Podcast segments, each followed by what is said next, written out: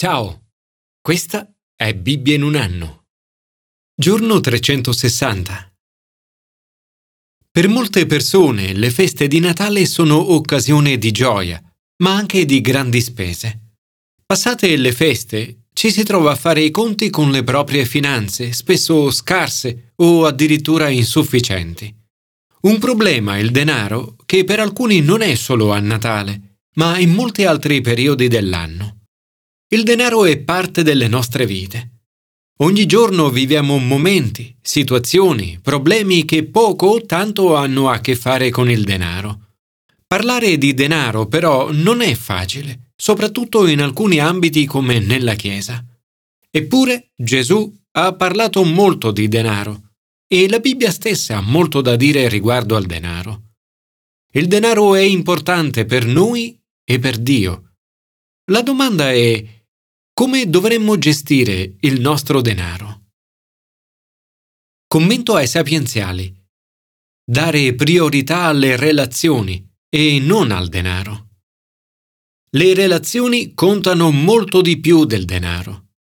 Ad esempio, non c'è tesoro al mondo che possa compensare un matrimonio infelice. Al contrario, in un matrimonio felice non verrà a mancare il profitto. L'autore di Proverbi descrive le caratteristiche di una donna forte. Dice, una donna forte, chi potrà trovarla? Ben superiore alle perle il suo valore. In lei confida il cuore del marito.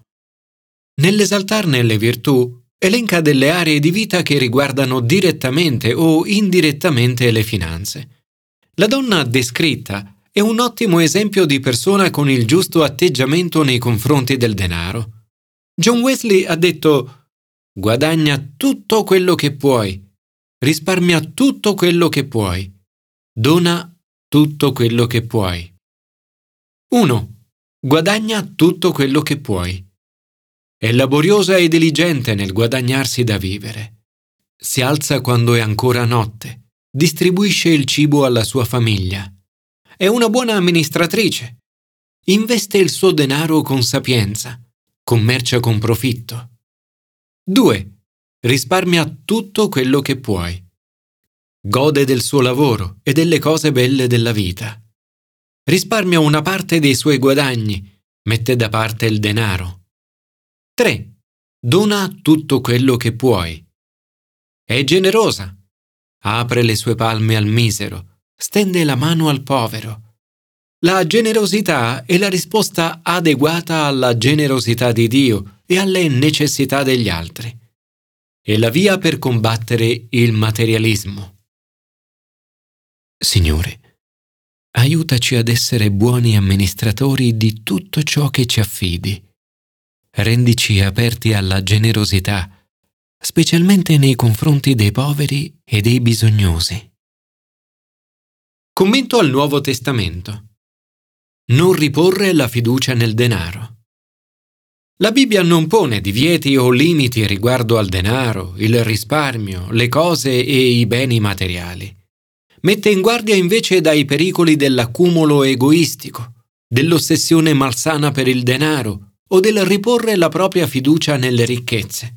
Questi atteggiamenti sono negativi, portano ad un perenne stato di insicurezza e allontanano da Dio. Il denaro non è un mezzo di scambio neutro e impersonale. Gesù ha detto che nessuno può servire due padroni, Dio e Mammona. Mammona era il dio della ricchezza a Cartagine.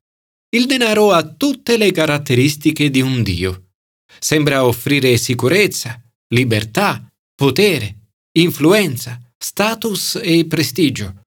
È in grado di ispirare devozione e preoccupazione.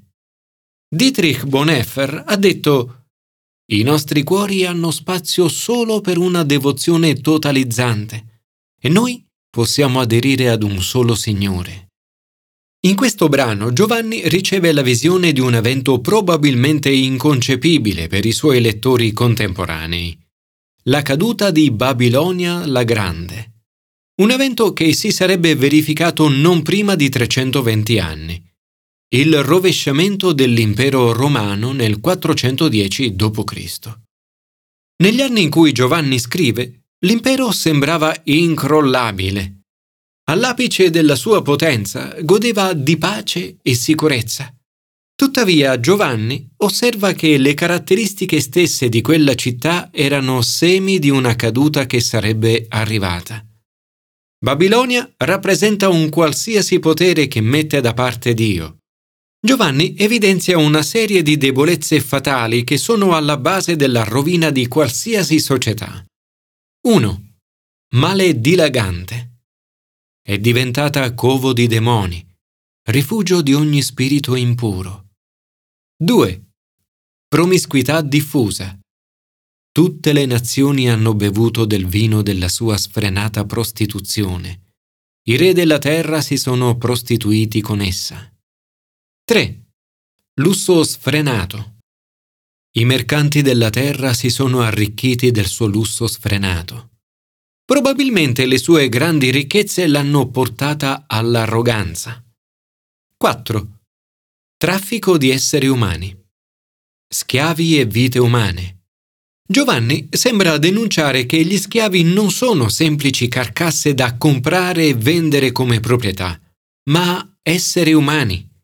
Il fatto che pone schiavi e vite umane alla fine del suo elenco sottolinea ancora di più la brutalità disumana e il disprezzo per la vita umana su cui poggiavano la prosperità e il lusso dell'intero impero.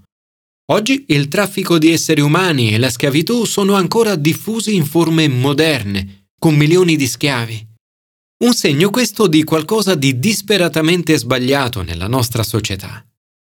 La ricchezza, lo splendore e il lusso sono transitori. Vanno e vengono. Giovanni avverte il popolo di Dio di non lasciarsi contaminare dai peccati di Babilonia. Uscite, popolo mio, da essa per non associarvi ai suoi peccati. Le glorie dell'antica Roma possono essere passate da tempo, ma questa sfida e questo messaggio rimangono rilevanti anche oggi per noi. Signore, ti prego di preservare il mio cuore dall'arroganza e da tutti gli altri mali che spesso si accompagnano alla ricchezza materiale.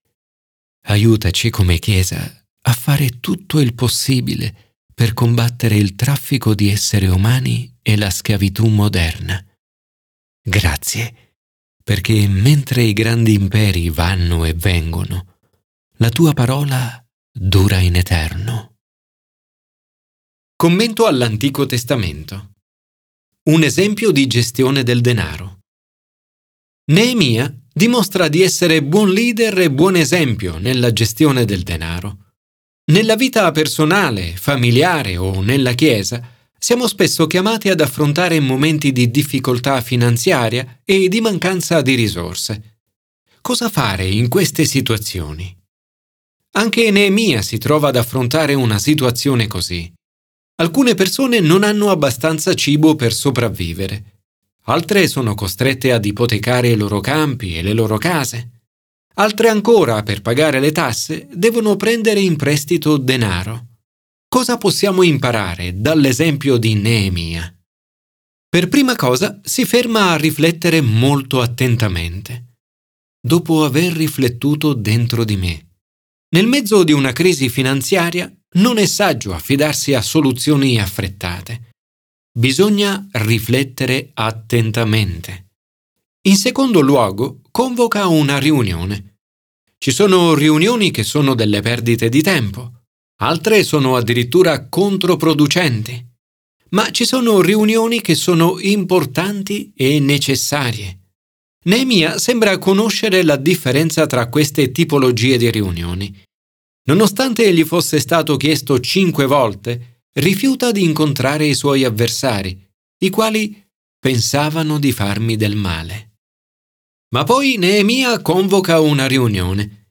Dice al popolo che quello che stanno facendo non è giusto. Non dovrebbero chiedere interesse. Dice condoniamo questo debito. Ordina loro di restituire i loro campi, le loro vigne, i loro oliveti e le loro case e l'interesse del denaro del grano, del vino e dell'olio che voi esigete da loro. L'incontro raggiunge il risultato sperato. Dicono restituiremo e non esigeremo più nulla da loro. Faremo come tu dici. Il popolo si attiene a questa parola. Terzo e più importante, dà l'esempio. 1. Integrità personale. Per la sua riverenza verso Dio, Neemia non si comporta come i governatori precedenti, i quali avevano imposto al popolo pesanti tasse e permesso ai loro assistenti di comandare su di loro. 2. Stile di vita modesto. Né io né i miei fratelli mangiammo la provvista assegnata al governatore. 3. Nessun guadagno personale. Tutti i miei giovani erano raccolti là a lavorare.